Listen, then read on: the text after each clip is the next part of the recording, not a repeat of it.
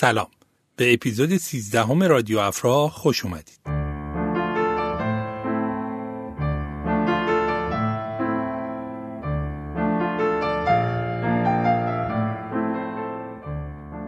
یکی از جذابیت‌های اصلی خوندن قصه و داستان اونه که ما رو تو ماجرا و احساس‌های درگیر می‌کنه که از آن دیگریه و قسمتی از تجربه شخصی ما محسوب نمی‌شن.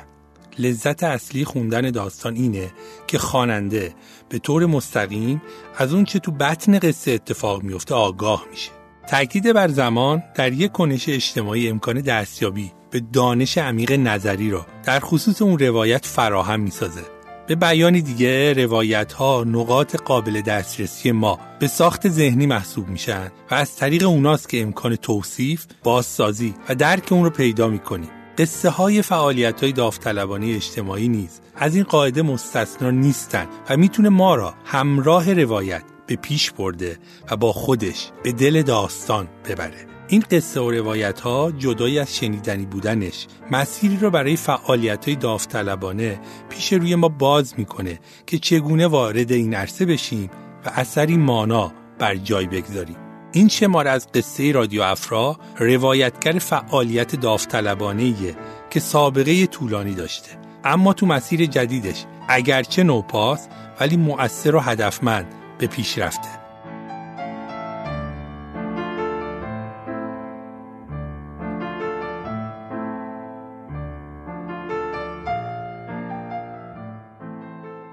انجمن پرنده درخت کوچک نهادی مدنی و مطالبه‌گر در پایتخت، اما دورتر از منطقه تمرکز اکثریت مؤسسات مردم نهاد در جنوب و جنوب شرق تهران.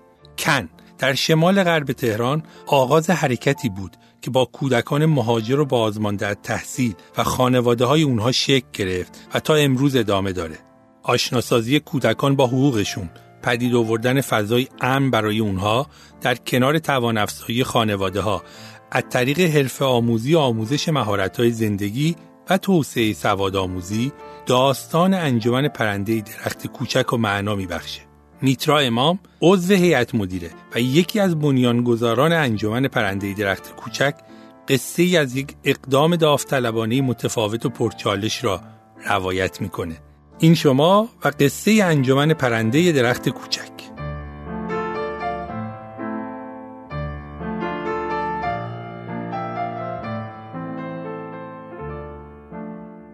سلام خانم امام عزیز، به رادیو افرا خوش اومدید. سلام، ممنونم از دعوتتون و تلاش‌هایی که برای شنیده شدن صدای انجیوها می‌کنید. مرسی از شما. ما هستیم که این تجربه های کار داوطلبانه رو بشنویم و هم یاد بگیریم، همین که بتونه در یک فضای بزرگتری راهگشا باشه برای داوطلبانی که میخوان وارد این عرصه بشن. خیلی ممنونم، به نظر برنامه خیلی خوبی میاد. مرسی از شما. سوال اولمون از همه مهمونای رادیو افرا اینه که از خودشون بگن، خودشون رو معرفی کنن و از کودکی تا الان.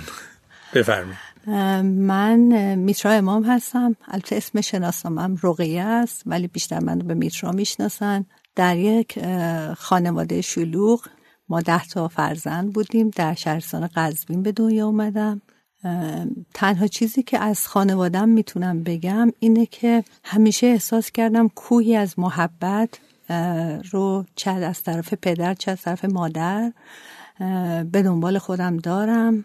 چیز دیگه باید بگم در مورد میخوایی ذره راجع به رشدتون تو خونه، اینکه چه مسیری رو برای رفتن به مدرسه‌تون، کجا خوندین و حالا اینا رو بگین، من بعدش سوال مهمی پرسم ازتون. بله، من حقیقت بگم توی خانواده شلوغ معمولاً بچه‌ها همه به هم دیگه کمک میکنن، چه لحاظ درسی بچه محیط خوبی برای بازی هست. ما خودمون یه تیم فوتبال بودیم، تو حیاط بازی میکردیم.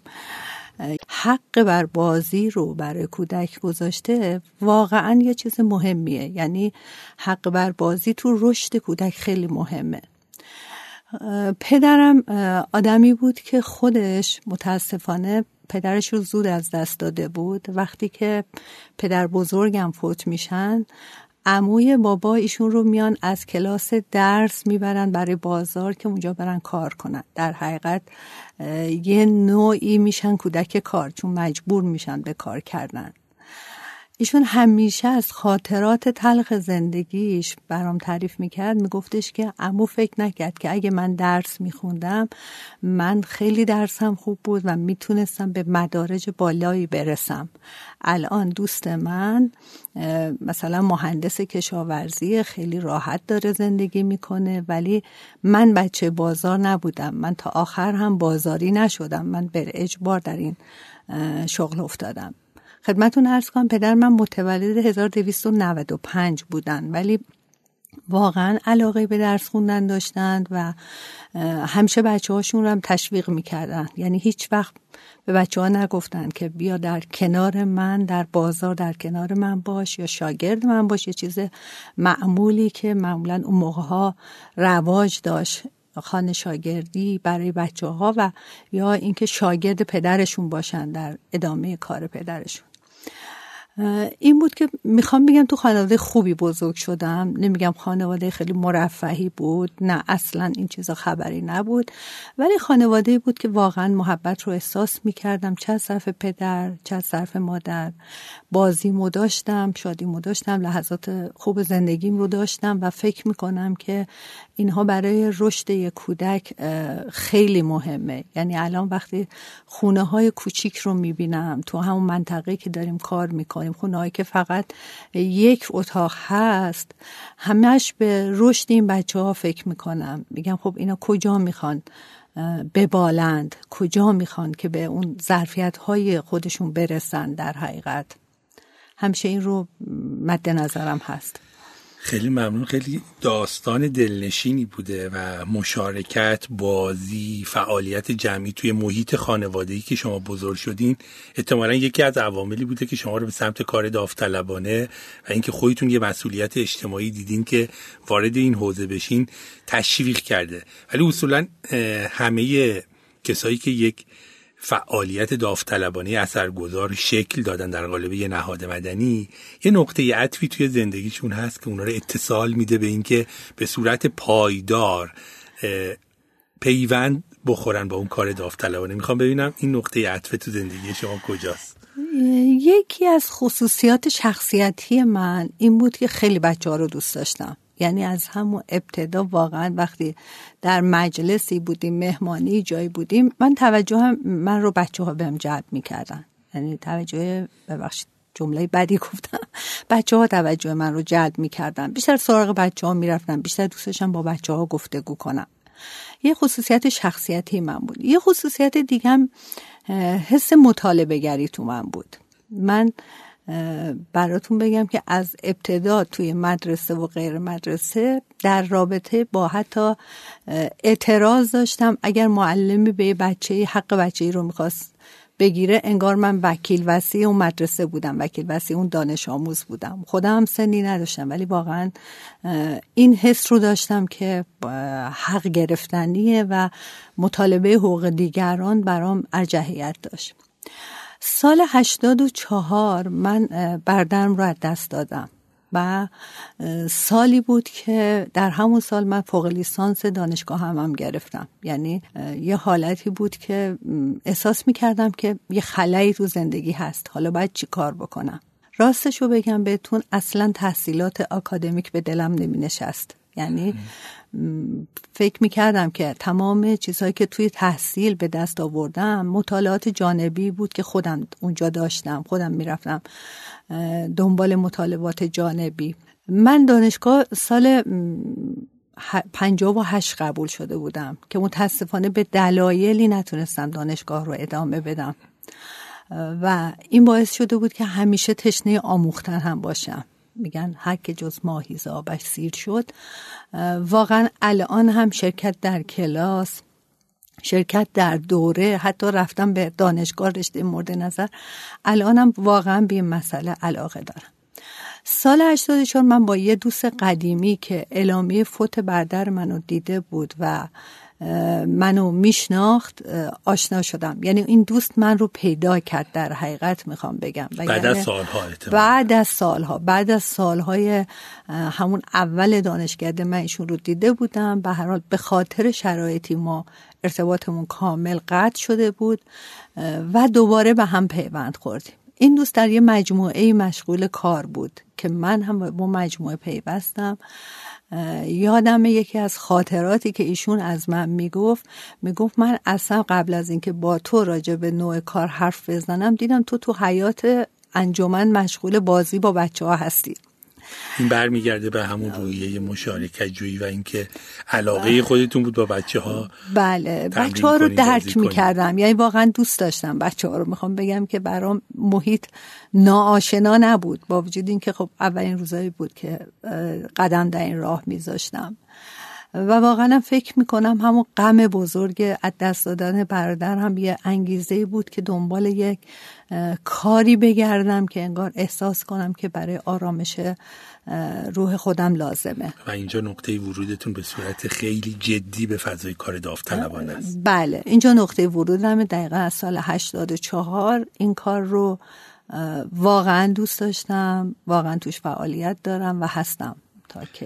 خب سوال بعدی دقیقاً به این ربط داره که شما ورود پیدا می‌کنین به یک کار داوطلبانه در یک سازمان مردم نهاد که حوزه‌اش حوزه کودک، سالها کار می‌کنین، حتی مبتنی بر علاقتون روی حق و حقوق کودکان تمرکز می‌کنین، اما از یک جایی به بعد میرین به سمت تشکیل یک نهاد مدنی که هم فضاش مقدار فضای عرفی که توی جامعه ما توی حاشیه نشینای جنوب برای کار داوطلبانه نیست، یک سمتی دورتر و یک محور جذابتر تخصصی‌تر می‌خوایم بگیم.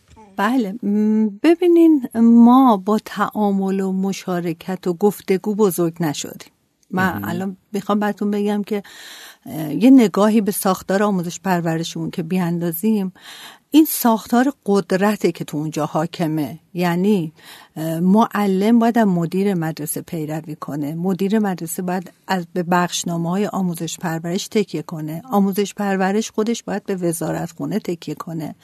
همینطور این سلسله مراتبی قدرت هست، یعنی یه معلم در کلاس اون اختیارات لازم رو نداره، ناخودآگاه این معلم این سیستم خودش میشه یک کسی که خودش رو حکومت کننده بر کلاس میدونه. خب ما اینجوری بزرگ نشدیم، واقعا هیچ وقت معلم ما با ما گفتگو نکرده، هیچ وقتم به ما یاد نداده که چه جوری کار داوطلبانه بکنیم یا چه جوری همکاری با هم بکنیم، یعنی یه پروژه هایی داشته باشیم که با هم انجام بدیم. تنها چیزی که ما توی آموزش پرورش ما یاد میگرفتیم یه سیستم رقابتی بود. این سیستم به ما یاد میداد که اگر تو نمرت بیشتر باشه در دانشگاه موفق‌تری، اگر تو نمرت بیشتر باشه سر کلاسی تو کلاس برات دست میزنن، هورا میکشن، حتی جایزه میدن. میدونی این سیستمی بود که ما توش بزرگ شدیم. یعنی من الان از هیچ آدمی که همسن خودم هست کمتر توقع دارم که بسن به کار مشارکتی اصولی، به یک تعامل، به یک گفتگو واقعا فکر کنه. ببینید توی ما میگیم الان زمانه هست که باید فرهنگ حقوق بشری بیاد توی مملکت. فرهنگ حقوق بشری چیه؟ که ما یاد بدیم بچه ها یک حقوقی دارند که باید حقوق خودشون رو بشناسن، همینطور همه مردم ضمن این حقوق دیگران رو هم بشناسن. یعنی وقتی که به خود حقوق خودشون آگاه شدن یه ظرفیت سازی در خودشون ایجاد کنن که بدونن این حق حقوق رو افراد دیگه هم دارن، اون بغلسی هم داره، اگه این بهره مندی رو اون هم باید داشته باشن. و در نهایت اینه که ما احساس کنیم که باید جامعه رو تغییر بدیم به سمت احقاق حقوق همه، همه به حق حقوقشون برسن.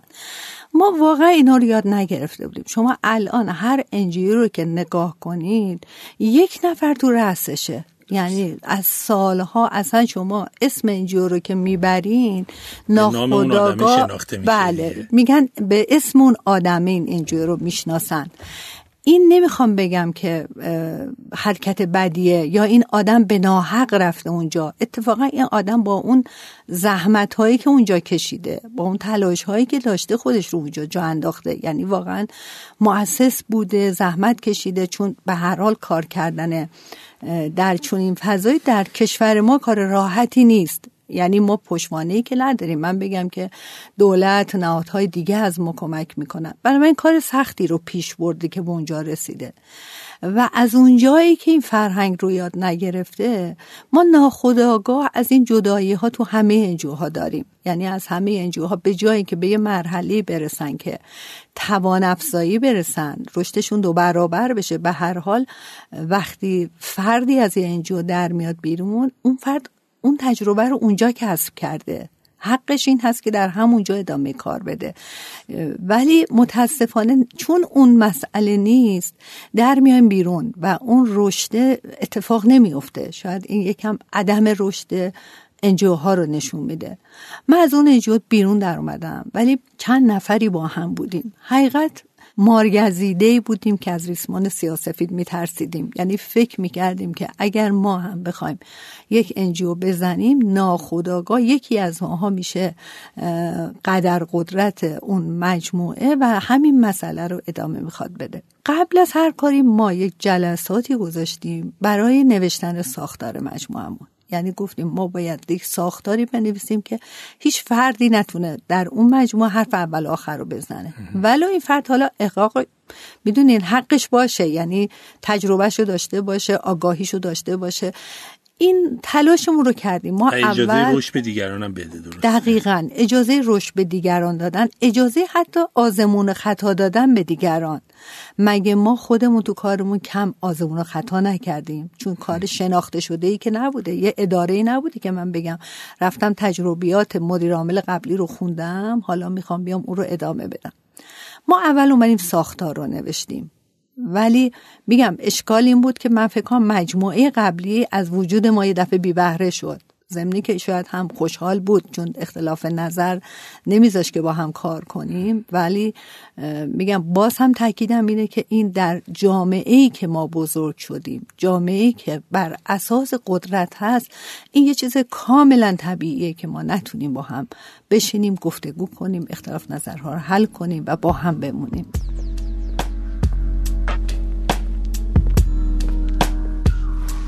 یه ساختار جدید مشارکتی مبتنی بر تعامل و گفتگو را شکل دادین و شد انجمن پرنده درخت کوچک.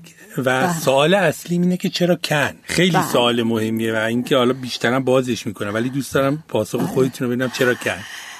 ببینین من گفتم متولد قزوین هستم. ما یه رفت آمدهایی تو اتوبان تهران قزوین داریم. به هر حال اونجا یه تعداد بچه‌های هستن که مخصوصا در فصل تابستان یا فصل مثلا پاییز اینا مشغول فروش میوه هستن. شما اینا رو دیدین و هیچ انجویی در اون مناطق نیست. جنوب و جنوب شرق تهران انجو زیاده به نسبت تعداد افرادی که اونجا هستن. همشون هم واقعا ارزشمندن و کارشون هم بسیار عالیه. گذاشتیم بریم ببینیم که دنبال این بچه‌ها که این بچه‌ها کجا هستند. یک مدت همچنان که داشتیم ساختار می نوشتیم، یه ساختار شورایی رو می نوشتیم، گردش های میدانی رو تو منطقه به دنبال این بچه ها شروع کردیم. بعد متوجه شدیم که آره توی کن متاسفانه هیچ انجویی نیست، در صورتی که منطقه حاشیه‌ای محسوب میشه. شما میدونید تو هر منطقه حاشیه‌ای مشکلات و آسیب‌های اجتماعی چند برابر میشه. اصلا این زیست غیر رسمی خودش یک انبار آسیب داره که به دنبالش میاد. رفتیم در خونه ها رو میزدیم، با مغازه‌دارها صحبت میکردیم. اونجا یه منطقه، یه مدرسه خودگردان بود. رفتیم با مدیر اون مدرسه صحبت کردیم و فهمیدیم که وای چقدر اینجا بچه‌هایی هستن که از خراسان جنوبی، لرستان، کردستان اومدن و چقدر بچه‌هایی هستن که مهاجر افغانستان هستن و هیچ انجویی نیست.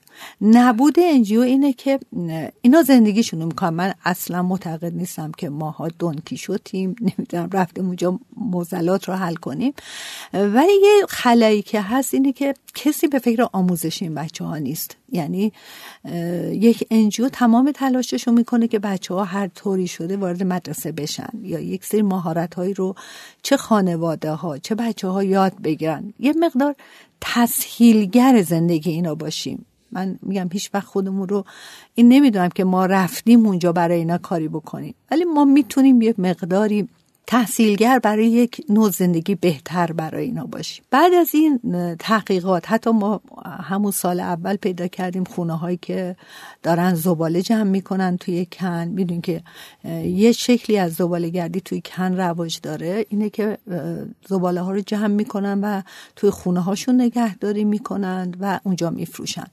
و این خیلی وحشتناک بود. یعنی شما فکر کنید با یک معدنی از زباله در یک جا مجبوری زیست کنی. در خونه های رو میزدیم، یک دفعه میدیدیم که ده نفر نشستن دارن سبزی پاک میکنن.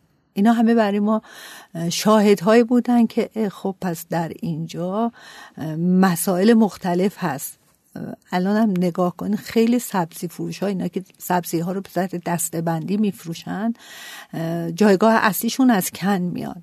اینا کار خیلی سختیه، یعنی شاید به نظر ساده بیاد ولی چون که نصف شب باید برن سبزی رو بخرن و بیارن و تقریبا تا صبح باید تموم کنن، سبزی حتما باید تازه به دست مشتری برسه.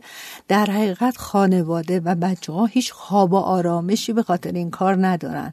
شاید به نظر بیاد که خب من که سبزی پاک کردن چی کار داره، ولی وقتی این مسئله سیستماتیک میشه، وقتی اینطوری میشه که باید از خواب و زندگیت بزنی، همیشه تو بدترین اشکال کودک، کار کودک این مطرح میشه، اون کاری که جلوی رشد کودک رو میگیره. و خواب، اوقات فراغت، همچنان که توی پیمان نامه اومده بازی حق کودک هست، حتی خواب و اوقات فراغت هم برای کودک در نظر گرفته شده به عنوان یه حق.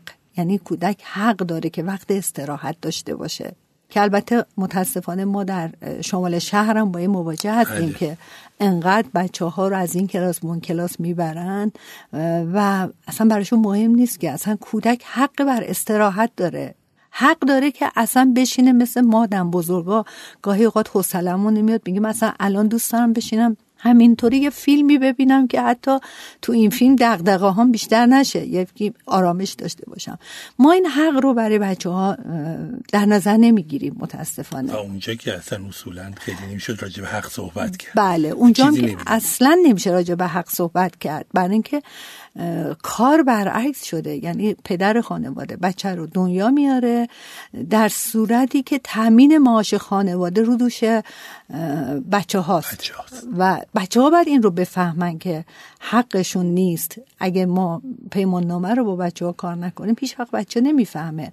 من یادمه که یکی از روزا اعتراضی از یک خانواده داشتیم، اومد گفتش که خانم شما بچه منو پررو کردید و گفتم که خب عزیز من چرا پررو کردیم، ما اینجا خودمون سعی می‌کنیم به همه احترام بذاریم و مثلا مسئله این نیست، بچه‌هام که اینجا میان خیلی هم رفتار نرمالی دارن.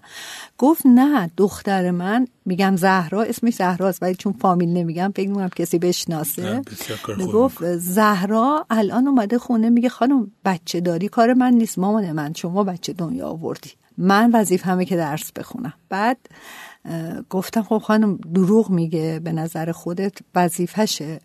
گفت نه خانم من چی کار کنم؟ گفتم خب اون باید چی کار بکنه، الان مشکل توه یا مشکل بچه است؟ میدونین این آموزش پیمان نامه خودش یه درس بزرگی برای خانواده هاست. اینه که به نظر من وجود هر انجیو در هر منطقه‌ای در از همین لحاظ لازمه. میگم اصلا اعتقاد به این ندارم که مش... مشکلات رو برطرف میکنیم. یعنی اینجوری برداشت میکنم که انجمن پرنده درخت کوچک توی کن شروع کرد، فکر میکنم نگاهتون نگاه پیشگیری محور بود و بیشتر روی پیشگیری اولیه تمرکز کردین. اما خیلی مواقع میبینیم که خیلی از انجیوها روی گروه هدفشون که کودکانن فوکس میکنن و برنامه ریزی میکنن، میرن جلو، اما حواسشون به نهادی که اون بچه‌ها دارن توی زندگی میکنن نیست به نام خانواده. مثل همین موضوعی که راجع به زهرا گفتین و اینجا میبینیم که خانواده ها به جای اینکه همراه بشن سد ایجاد میکنن. اینجا موضوعی که میخوام بهش بپردازم، شما با کودکان شروع کردین اما یک جایی به توانمندسازی و توانافزایی و توسعه ظرفیت خانواده های کم برخوردار منطقه کن به عنوان یه منطقه حاشیه نشین پرداختین. راجع به این میگین؟ بله، ما از اول که شروع کردیم توی اساس روزنامه‌مون خانواده محور خودمون رو معرفی کردیم. علتش هم این بود که به نظر من اصلا نمیشه که کودک رو بگیریم، مثل اینه که شما تو بدن خودتون یه ارگانیسم زنده است خانواده، تو بدن خودتون بگید من به اندازه کافی مواظب قلبم هستم، حالا اشکال نداره ریه و کلیه ها مثلا چه حالی دارن. خانواده رو اگر ما فقط کودک رو بگیریم مسلما ما به جای نمیرسیم. ما خانواده محور شروع کردیم و خیلی جلسات با پدرها داشتیم. هم. پدرها معمولاً چیزی هن که تو انجیوها فراموش شدن، بیشتر روی مادرها کار. بله. به دلیل اینکه حضور اجتماعی ندارن، بیشتر دنبال دغدغه معیشتن. بله بله، معمولاً پدرها کنار گذاشته شدن و توانمندی‌ها روی مادرهاست و کودکان. ما با پدرها جلسه می‌ذاشتیم، حتی یادمه که اون اوایل به خاطر اینکه اینها رو جلبشون کنیم، ما اصلا اعتقاد به کار خیریه‌ای نداریم. یکم شما اگه آمار هزینه‌های انجمن رو ببینید، یکم تفاوتش رو با بقیه انجمن‌ها می‌بینیم. ما اصلا اعتقاد نداریم که حالا خانواده ناتوانه، هر مشکلی داره ما ماهیانه بهشون پول بدیم، یا ما میگیم نه، ما آگاهش می‌کنیم که چه راهی می‌تونه بره، یا حتی دیگه نهایتش اینه که میگیم بیا اینجا به مادر خیاطی بکن و بوجهش رو بذار برای بچت، به جای کار بچه کار مادر رو, رو بهش یاد میدیم. بله. که بتونه ازش کسب درآمد کنه. دقیقاً. مهارت‌هایی هم که ما یاد میدیم این نیست که اونجا مجموعه رو فقط بذاریم اونجا. معمولاً اینطوریه که مادر میاد آموزش میبینه، بعد از اینکه آموزش دید کمکش میکنیم که چرخ خیاطی بخره و در خونه و کارگاه‌های دیگه بره خودش کار بگیره ادامه بده. این کمک هم هیچ وقت بلاعوض نمی‌کنیم. یعنی اصلا ما چرخ خیاطی به کسی ندادیم بگیم که حالا این مال تو. حتما براش وام میگیریم، وامش رو باید خودش پرداخت کنه که هم مسئولیت خودش تو زندگی از یادش نره و هم که یاد نگیره که دستش رو این ور اون ور دراز کنه، اون مناعت طبعش رو داشته باشه. ممکنه این وام در طولانی مدت باشه، ولی این حسی که این چرخ رو از پول خودش خریداری کرده خیلی رو مناعت طبعش، روی اعتماد به نفسش کار میکنه. اول جلسه‌ای که برای پدرها میذاشتیم فکر کردیم که خب ما یه جایی باید اینا رو اول بکشیم. من یادم اول یه برنامه افطاری گذاشتیم، نه به خاطر مذهبی بودنش، چون هر کسی که وارد انجمن بشه ما اصلا کاری نداریم که چه دین چه مذهب چه طرز فکری داره، ما ما حول محور انسان داریم کار میکنیم و سلام. ولی افطاری به این خاطر بود که یه شامی بود که زود هنگام می شداد و همه اینا که روزه بودن به موقع می اومدن. یعنی بررسی که کردیم گفت من میخوام جمعیت بیشتری رو داشته باشیم، بهترین راه حل اینه. تو برنامه هم برنامه اون شب اجرا کردیم، هم میز به میز می رفتیم مثل یه مجلس خیلی شیک، با خانواده ها گفتگو می کردیم، پدر بچه رو می شناختیم، بعدر بزرگترش رو که مثلا انجمن نمی اومد می شناختیم، گفتگوها رو با آنها آغاز می کردیم و این سرآمدی شد برای اینکه سرآغازی شد برای رابطه ما با پدرها. و بعد جلسه با پدرها رو گذاشتیم. تو این جلسه با پدرها سعی کردیم عملاً این چیزها رو هم یاد بگیرن. مثلا همکاران مرد پا می شدن برای پذیرایی، برای ظرف شستن. میدونی اینا کار کوچیکی بود، ولی من میدونم که به چشم اونا خیلی می اومد، چون یه عمره که سعی کردن پاشون رو دراز کنن و زن خونه ازشون پر... اصلا پذیرایی رو وظیفه زن خونه میدونن. حتی پدر معتاد خانواده که زنش میاد کار میکنه این انتظار رو داره که وقتی تازه خونه میرسه ازش پذیرایی هم بشه. این اتفاق میفته. سعی کردیم اینطوری باشون باشیم. متاسفانه دوره کرونا یکم این فاصله ها رو زیاد کرد. البته میخوام بگم تو دوره کرونا ما خیلی از آموزش پرورش جلوتر بودیم، در صورتی که اون متولی آموزشه ما خیلی زود متوجه شدیم که بچه‌های ما گوشی‌هایی ندارن که بخوان از آموزش‌ها استفاده کنن. اولین کاری که کردیم گروه مددکاری اعلام کرد که این تعداد گوشی باید خریداری بشه. گوشی‌ها رو به دست بچه‌ها رسوندیم، حالا با به انواع مختلف، اینکه باید بعداً برگردونید و این اموال انجمنه و این حرفا. بچه‌ها رو یک گروهی تشکیل دادیم که مادرها بودن، بچه‌ها بودن، که این ارتباط قطع نشه. ایاتون باشه اون اوایل کرونا خب هممون خیلی بیشتر هم میترسیدیم و خطر هم خیلی بیشتر بود. نخواستیم. یعنی میخوام بگم یه انجیو یک سیالیتی داره، یه پویایی داره.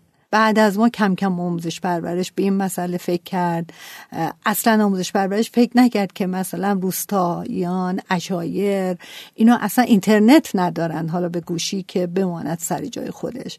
اصلا به این مسائل فکر نکرد. اصلا آموزش پرورش فکر نکرد که اصلا همون شهرهای حاشیه، حاشیه تهران، حاشیه شهرهای دیگه بچه‌ها دسترسی به چنین چیزی ندارن. خیلی از بچه‌ها تحصیل موندند. حتی من یادمه که مدیر مدرسه با تفسیری که معلم‌ها با من تماس گرفت که ما هر چهل تا بچه کلاس اولمون دارن مردود میشن، شما یه کاری بکنید. و به عنوان یه سازمان مردم نهادی که داشتیم اونجا بچه‌ها آموزش رسمی کار می‌کردن. بله بله، چون که مدرسه ما رو از طریق بچه‌ها شناخت. ام. حقیقت بگم یه روزی چند تا از معلمین مدرسه اومدن سراغ ما و گفتن که ما تعجب می‌کنیم که بچه‌های ما همین کلاسشون که تموم میشه به خوشحالی میگن ما داریم میریم انجمن و نمیگن ما خسته ایم. و از طرف دیگه درس خیلی از بچه‌ها یه دفعه خیلی خوب شده، چون ما کلاس‌های کمک درسی برای بچه‌ها داشتیم و این چون زمزمه محبت همراه این درس بود، ناخودآگاه بچه‌ها خیلی جذب شده بودن. یعنی بچه تازه می اومد یه جایی که هم بهش احترام گذاشته می شد، هم خیلی راحت مشکلات درسیشو برطرف می کرد، هم یه تغذیه میان وعده می خورد. چون میان وعده رو میگم این هم حساب نکنید که یه کار خیریه ای بود. احساس می کردیم که بچه ها حالت ضعفی پیدا می کنن، به هر حال تغذیه مناسبی ندارن. الان ما یه سوء تغذیه پنهان اصلا در کشور داریم که سبد خانوارها متاسفانه خیلی کوچیک شده. خیلی از خانواده ها مواد ضروری رو نمیگیره بدنهاشون و این سوء تغذیه پنهان من مطمئنم که چند سال دیگه خودش رو در انواع بیماری ها نشون میده. و سعی کردیم خب مثلا شیر چیزی نیست که بگیم خیلی هزینه بره، به بچه ها شیر بدیم، بیسکویت بدیم، ساعت یه میان وعده‌ای بخورن که توانی رو داشته باشن. یا بچه‌هایی که ظهر از مدرسه می اومدن اونها هم همینطور اول می گفتیم خب نه یه چیزی بخور بعدم بیا برو سر کلاست بشین.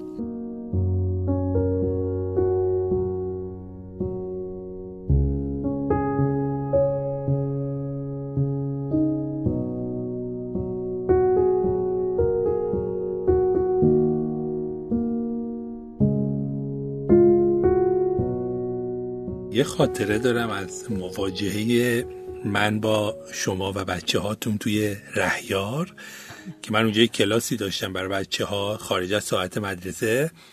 اومدم تو دفتر نشستم و یه دفعه مواجه شدم با شما و همکاراتون که شما اینجا چی کار میکنی؟ گفتم که خب شما اینجا چی کار میکنی؟ و اونجا جایی بود که بچه های کاری که تحت پوشش انجمن بودن رو مسئولیت اجتماعی رهیار میومدن اونجا آموزش میدیدن. یه تلنگری اصلا اینجا این سوال به ذهنم رسید که بپرسم که یه رویکرد اجتماعی نوین که روح مددکارانه توشه همونجا مشخص بود و تو تعامل شما با بچه ها، حتی تو تعامل شما با معلمای اون مدرسه که صبح تا ظهر دارن آموزش رسمی میدن و بعد از ظهر میان کار داوطلبانه میکنن با یه گروه دیگه بچه ها، کاملا نمود پیدا میکنه. حتی یادم گفتگوی من با یکی دوتا از معلمای مدرسه تو روزهای بعد این بود که ما بعد از ظهر وقتی داریم میریم حس خیلی خوبی داریم از این که داریم با این بچه ها اینقدر تعامل نزدیکی داریم داریم که چیزی را به عنوان دانش و نوعی از سواد بهشون یاد میدیم، اما اونا به ما یه چیزهای دیگه یاد میدن و حتی انجمن داره یه چیزهایی را به عنوان رفتار اجتماعی به ما معلم یاد میده. میخوام اینجا بگم جدا از اون تجربه که میدونم که تجربه خیلی خوبی بود براتون از نگاه این که یه مسئولیت اجتماعی بود، بیشتر بگم که این روح مددکارانه چجوری انتقال پیدا میکرد به آموزشگرای شما؟ ببینین اولا که کار داوطلبانه واقعا کار جذابیه. یعنی اون کسی که وارد انجمن میشه واقعا با یه عشقی میاد و ما وظیفمون اینه که دست اون رو بگیریم همراه خودمون بکشیم. یعنی ما کمتر معلم میاد سراغ ما، حتی دلست. وقتی که یه معلم آموزش پرورش میاد حقیقت بگم ما اولین مشکلمون اینه که به این بگیم که اینجا آموزش پرورش نیست. دقیقاً یه دقیقاً. وقتی ما رو اشتباه نگیریم. بچه‌های ما که رهیار می‌خواستن برن، ما به دو دلیل رهیار رو پذیرفتیم. یکی این بود که خب به هر حال محیط انجمن ما بد نیست، ما یه خونه خوبی داریم به نسبت بعضی از انجیوهای خونه نسبتا خوبی، ولی به هر حال ما مدرسه نداریم، یه فضای بزرگ مدرسه، اون امکانات که تو مدرسه هست رو ما نداریم. وقتی من با مدیر مح... رهیار صحبت کردم و ایشون گفتن که ما میخوایم همچین کاری رو بکنیم، رفتیم تو شورا مطرح کردیم و دلیل اینکه این رو پذیرفتیم این بود چون برای ما هزینه بر بود. حقیقتشو بگم ما مربی خودمون میومد اونجا بچه رو درس میداد میرفت. گفتیم یک، بچه ها محیط واقعی مدرسه رو باید ببینن، این دیدن محیط برای بچه ها خیلی مهمه و بدونن که خب به هر حال معلم هایی هم هستن که خب اینطوری درس میدن و اون که بچه ها تو اتوبوس میرفتن میومدن خودش بسیار تجربه جذابی بود. بچه ها انگار که هر روز دارن گردش میرن، معلم توی اتوبوس از همونجا به خاطر آموزش هم که شده بود یه مبحث هایی رو در حین بازی تو اتوبوس با بچه ها بازی میکرد. بعد اونجا که میرسیدن انقدر بچه ها سرحال بودن و وقتی برمیگشتن هم همینطور. میگم برای بچه ما بیشتر اون تجربه تفریحی بود که تو این رابطه انجام میدادن و خب خدایش هم بگم مرسی رهیار، من خوشحال بودم که ما مدرسه‌ای داریم که همچین چیزی رو برای خودش تعریف کرده، چون اکثر مدرسه‌های دوره بر ما بعد از ظهرها تعطیلن، مدرسه بسته است. یه مکانی هست که شاید خیلی راحت ما بتونیم بریم اونجا کلاس برگزار کنیم، ولی ما این همکاری رو با آموزش پرورش نداریم، یعنی آموزش پرورش نمیپذیره که خب حالا اون امکانات اونجا هست، بلا استفاده هم هست. حتی ما در رابطه با کتابخوانی ما یه دوره‌ای داریم سالی یک بار، بچه‌های ما رمان‌های همون سال رو بررسی میکنن، اسمش هست داوری کتاب. بعد پایان سال که بررسی کردن، حالا دوست داشتین یه دفعه دعوتتون میکنم که گزارش بگیرین، بچه‌ها رمان‌های اون سال رو میخونن، بعد بررسی میکنن به چند تا رمان برگزیده و چه تالیفی چه ترجمه، دو تا برگزیده انتخاب میکنن، دو تا منتخب و جایزه میدن به نویسندش. یه مراسمی برگزار میکنیم و اینا. این داوری کتاب از مهرتاها شروع شده و ما انجمنی هستیم که به اون پیوستیم. ما خیلی تلاش کردیم که با مدرسه دبیرستانی که سر کوچه انجمن هست که ما این کتاب ها رو بیاریم و شما بدین بچه هاتون بخونند و این کار رو ما، بقیه کارش با خود ما. حتی کتاب هم براشون تهیه کردیم، رفتیم معلم ادبیاتشون خیلی استقبال کرد. من حتی رفتم تو مدرسه برای بچه ها گفتگو کردم، بچه هم خیلی خوشحال شدن. بعدن که مدیر مدرسه کتاب ها رو دید گفت نه ما این کتاب ها رو نمیتونیم. دلیلش رو پرسیدم، گفتم ببین این کتاب هاییه که ارشاد رد کرده، یعنی از گزینش ارشاد گذشته، چاپ شده، رسمیه، شما چجوری به چه چیزی میگید؟ گفت نه آموزش پرورش قبول نکرده چنین چیزی رو. متاسفانه انقدر این آموزش پرورش ما بسته است که ما از هر دری که میزنیم دقیقاً به یه دیوار میخوریم. مثلا خدمتتون عرض کنم، اصلا این که ما میگیم بچه باید برگه هویت برای ثبت نام داشته باشه، این یه جور تبعیضه. اگه بخوایم پیمان نامه‌ای نگاه کنیم، حقوق کودکی نگاه کنیم، این یه تبعیضه. بچه وجود داره، حالا چه شناسنامه داره چه نداره، شما وجود بچه رو میبینی ولی میگی نه حتما باید برگه هویت داشته باشه، برگه شناس. و این تبعیض یه جور تبعیض در عمله. شاید ظاهرا به کسی از هم به چشمش نیاد که خب راست میگن بچه باید یه برگه هویتی داشته باشه. حتی آموزش پرورش انقدر منعطف نیست که بگه بچه‌ای که الان اومده بیاد سر کلاس بشینه درسش رو بخونه، بعدن برن این برگه‌های آمایش رو ببینن، این برگه‌های به هویتی رو در نظر بگیرن، بعدن بیان بیارن اینها رو برای مدرسه. وقت اتفاقی که میفته اینجا چیه؟ اتفاق اینه که امسال آموزش پرورش این بچه رو ثبت نام نمی‌کنه، بچه سال دیگه برگه آمایش میاد دستش، سال دیگه هم ثبت نام نمی‌کنه، میگه که خب شما کبر سن دارید، بچه‌ای که میخواد کلاس اول بره حتما باید هفت سالش باشه یا هشت سالش باشه. حالا نمیگه که من خودم دو سال این رو به عمد بیرون مدرسه نگه داشتم، حالا روز سال سوم هم میگم که نمیتونی ثبت نام کنی. کم کم این به چرخه محرومیت از آموزش دقیقاً ما اصلا امسال با مواجه شدیم خب با موج مهاجران افغانستانی. بله بله. ما خیلی تلاش کردیم که با اینها رو ببریم زودتر ثبت نامشون کنیم، چون میدونم سال دیگه به این مشکل میخوریم، ولی واقعاً ما نتونستیم.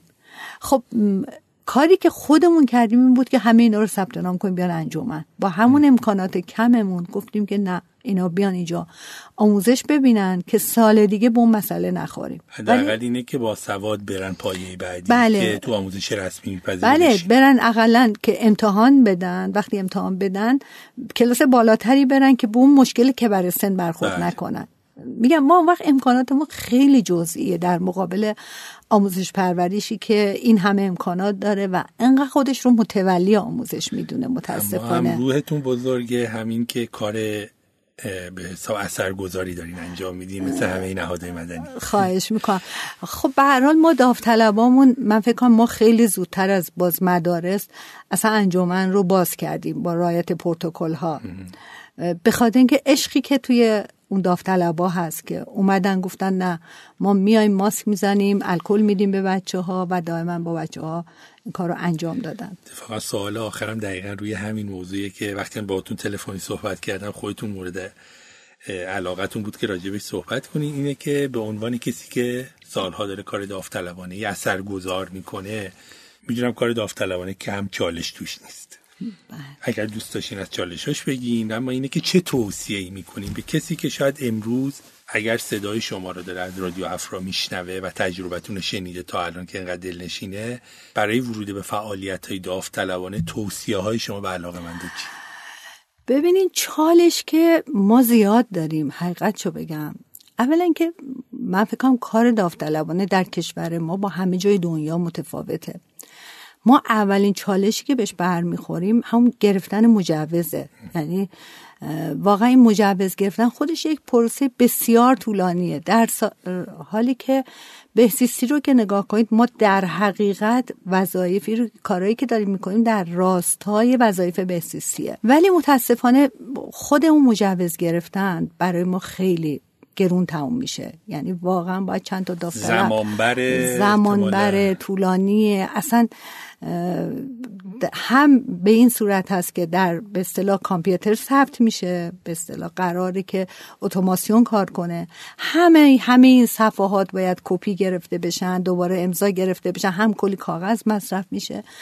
این مسئله‌ایه که به هر حال هست. مسئله دوم اینه که ببینید شما میان یه راهی رو انتخاب میکنین برای شرکتتون، مثلا میگین میخواین که شرکت صادرات بزنید، یک دو سه کار میرین دنبال این کار. انجو هم همینطوریه. ما یه راهی رو انتخاب کردیم، گفتیم ما میخوایم بر مبنای عدالت آموزشی حرکت کنیم. شروع میکنیم میگیم خب پیماننامه حقوق کودک الان تقریبا معتبرترین سندیه که در این زمینه هست. مثل اینکه یه نقشه راه برای خودمون میکشیم، شروع میکنیم این نقشه راه رو از کوره راهاش میگذریم، از سنگلاخاش میگذریم، بعد میرسیم به جایی که قراره به جایی رسیده باشیم. تازه مانا شروع میشه. تازه انگار که یک نفر میاد یک دیوار میکشه جلوی ما. خب اون نقشه دیگه جواب نمیده. خیلی مسائل دیگه ما اینجوری پیش میاد. ما راجع به کودک همسری صحبت میکنیم، چون میدونی که جزء حقوق پیمان نامه حتی اگر کودکی ازدواج بکنه حتما باید با دو سال بزرگتر از خودش باشه حد اکثر. اصلا در تجاوز به کودک رضایت هم مطرح نیست. یعنی میگن چون کودک که حقوق خودشون نمیشناسه. من نمیدونم ما چجوری راهنمایی رانندگی و که یک کلاج ترمز و فرمانه میگیم هجده سال باید سن داشته باشی، ولی برای ازدواج که گردانندگی زندگی هست میگیم خب حالا اشکال نداره کوچیک‌تر هم باشی چه بهتر.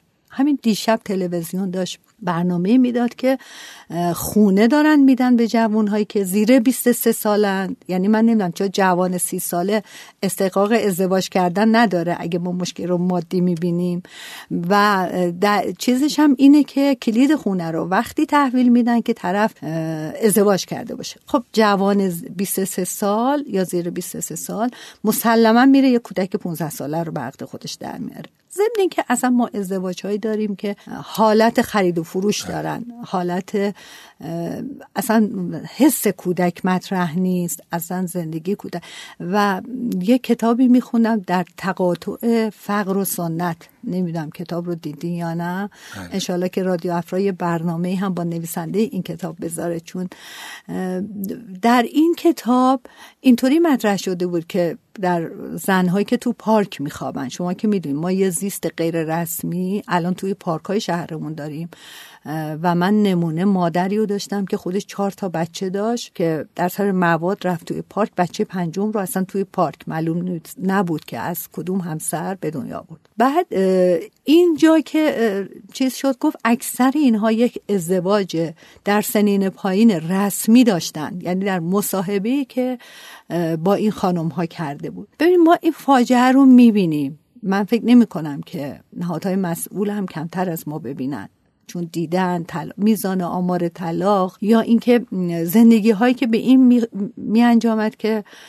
شوهر دیگه پیره و یه بچه رو اونجا گرفته برای خودش زندگیشو میکنه، به مواد روی میاره و زن مجبور میشه به هر صورتی که شده مخارج زندگی رو در بیاره بیرون، و یا اینکه خانواده رو ترک میکنه و چون پدرش در حقیقت پولی برای این ازدواج گرفته، به جایی که برگرده به دامن خانواده برمیگرده تو پارک زندگی میکنه. اینا هستن معضلات و ما میبینیم که به جای اینکه در فکر راه حل این مسائل اجتماعی باشیم، ما میبینیم یک سد گنده میاد. این سد گنده چیه؟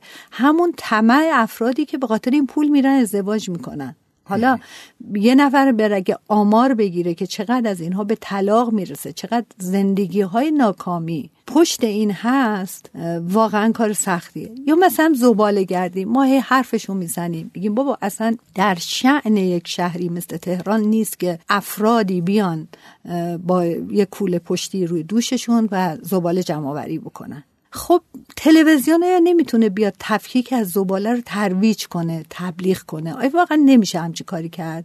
دیگه از این کار ساده تر. چرا تلویزیون ما هیچ وقت در فکری مسائل نیست؟ در رابطه با جمع‌آوری کودکان که اسمش رو ساماندهی، توان‌افزایی اینا میزنن. خب سالهاست ما داریم کار میکنیم و بچه متاسفانه در تمام این سالها با هر شعاری که دستگیر شده، بعد از یه مدت دوباره برگشته با یه امضای خانواده برگشته.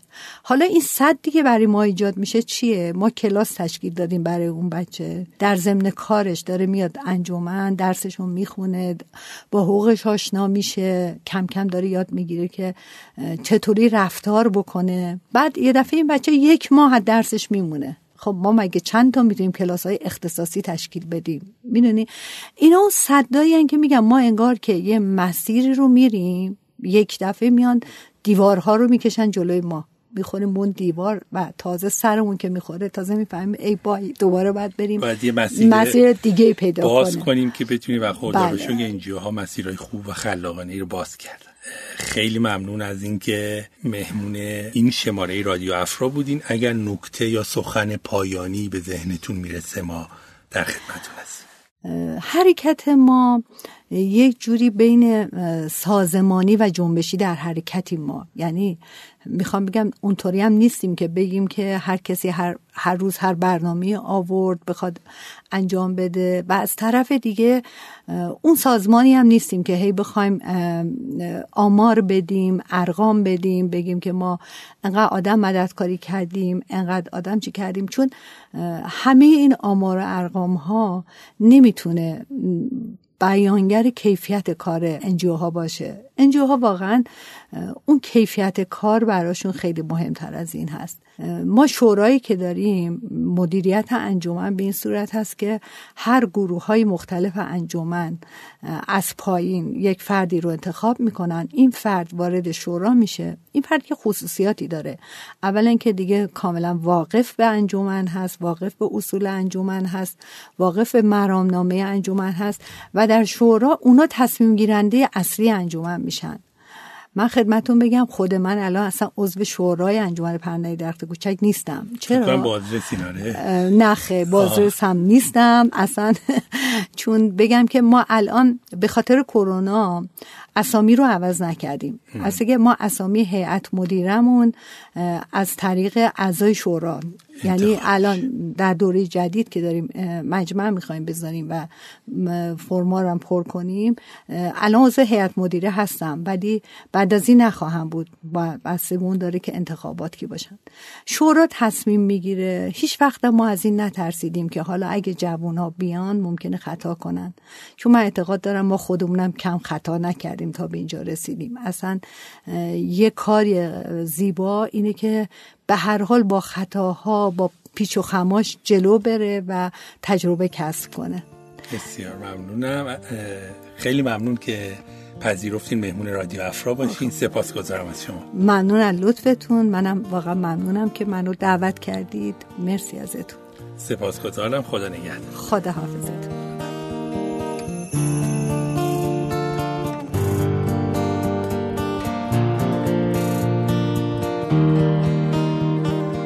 اپیزود سیزدهم رادیو افرا را شنیدید. این اپیزود با تلاش همکارانم در افرا و در استودیوی شنوتو تهیه شده است. شنوتو یه اپلیکیشن برای شنیدن پادکست و کتاب صوتیه که نسخه اندروید شنوتو رو میتونید از گوگل پلی دانلود کنید و کاربرانی که آی او اس دارن میتونن از وبسایت شنوتو استفاده کنن. موسیقی تیتراژ آغازین این اپیزود کاری است داوطلبانه از زنده یاد ماکان نیکوین.